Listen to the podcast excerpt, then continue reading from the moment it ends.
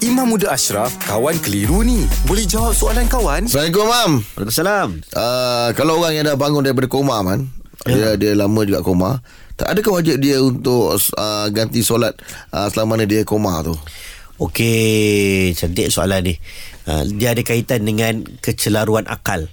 Hmm. ataupun kerosakan akal. Hmm. Nah, sebab dalam Islam ni dulu dia tak sebutlah koma, dia sebut gila, hmm. dia sebut pengsan. Pengsan, Okey, ha. ada mazhab contohnya mazhab-mazhab lain Hanafi yang lain lah yang menyebut tentang koma macam mana pun dia kena bangun-bangun dia kena kena sembahyang juga. Okey, saya nak petik dalam mazhab Syafi'i. Mazhab Syafi'i ni kalaulah pingsan seketika ataupun dalam keadaan gila seketika, maka ada ulama kata dia wajib qada solat dia selepas dia hilang daripada gila.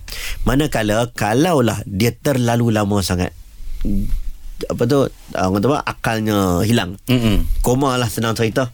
Terlalu lama, sebulan, dua bulan.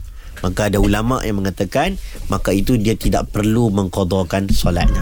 Nah, hmm. kalau dia takat koma 2 3 hari, maka lepas daripada koma dia wajib qada. Hmm. Tapi kalau terlalu lama, ulama memaafkan. Ya, yeah. okey faham. Terima kasih, Mam. Alhamdulillah. Selesai satu kekeliruan. Anda pun mesti ada soalan kan? Hantarkan sebarang persoalan dan kekeliruan anda ke Sina.my sekarang.